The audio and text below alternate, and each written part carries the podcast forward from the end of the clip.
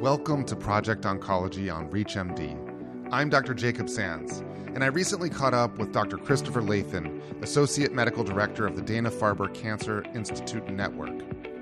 Dr. Lathan spoke with me about racial disparities in oncology and shared an example of what that can look like in practice. Here's Dr. Lathan now. If you really think about this in cancer care, we do a lot of things. We specifically say things like, you're going to come in and you're going to come in every day for your radiation. And we don't think what if that if that person says well i can't do that because i really can't get here. There's no option for that. We kind of blink and we're doctors or nurses or pas or nps in a busy clinic and we just don't know how to fix that.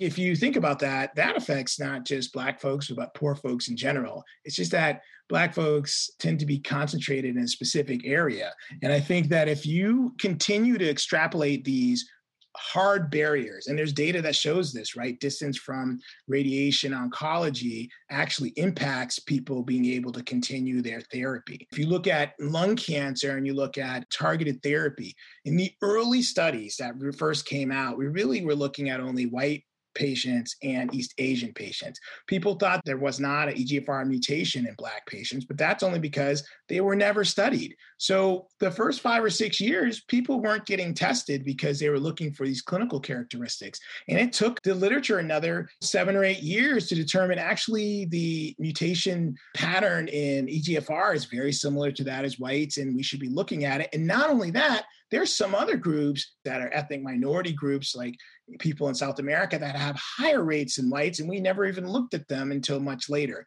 The point is, there are many different aspects of how systemic racism has impacted outcomes. If you take a whole population of people and they're disproportionately impoverished, then you understand how many times they're limited, right? If you live in a state that has not expanded Medicaid and you are poor, the quality of healthcare that you get is disproportionately terrible. And I will tell you a specific anecdote, right? There was a patient who was in the ICU, and this isn't about cancer specifically, but I think it illustrates what we could do better. And this was a young person who unfortunately had a sudden cardiac death, like his heart had stopped. He was in his 20s, and this was a Haitian gentleman. And he was in the ICU, and his family was coming in to pray because he unfortunately had been in a coma. And the ICU nurses, most of them were all white, and they were very disconcerted about the volume that was happening that was coming out of the room. People were praying quite loudly. And when they came in to ask people to be quiet, they didn't ask nicely. They said, You have to stop that.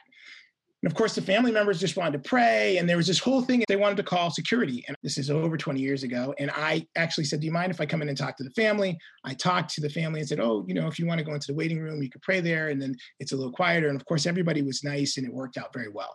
And when I went back to the nurse, who was not a bad person, I said, You know, this was not anything bad that they were trying to do, but I understood that they were praying. What was happening is the nurse was un- familiar with this culturally and it made her uncomfortable. Meanwhile, we had a gentleman who was a white gentleman, professional. He was a physician. He had lots of problems that caused him to have difficulty with impulse control, and he was in the ICU for amyloid. And he had done lots of things. He would throw things, he'd be really inappropriate. But the nurses had compassion for this family because they felt like that could be them this is the place where we can make it better. Because when I talked to that nurse and explained what happened, she integrated that into her experience and she remembered that. And I think we need to teach our young physicians that this is important and we need to have conversations with people who are not like us so that we can understand how we can make systemic changes yes increase medicaid give people more opportunities empower different communities talk to them but also we need to be trained differently because we certainly can make a difference but we have to believe that a difference can be made and we have to understand that these systemic changes are real and they create tremendous negative impact. That was Dr. Christopher Lathan from the Dana Farber Cancer Institute Network talking about racial disparities in oncology. For ReachMD, I'm Dr. Jacob Sands. To hear more insights from Dr. Lathan on racial disparities in oncology and to access other episodes in our series, visit reachmd.com slash project oncology, where you can be part of the knowledge. Thank you for listening.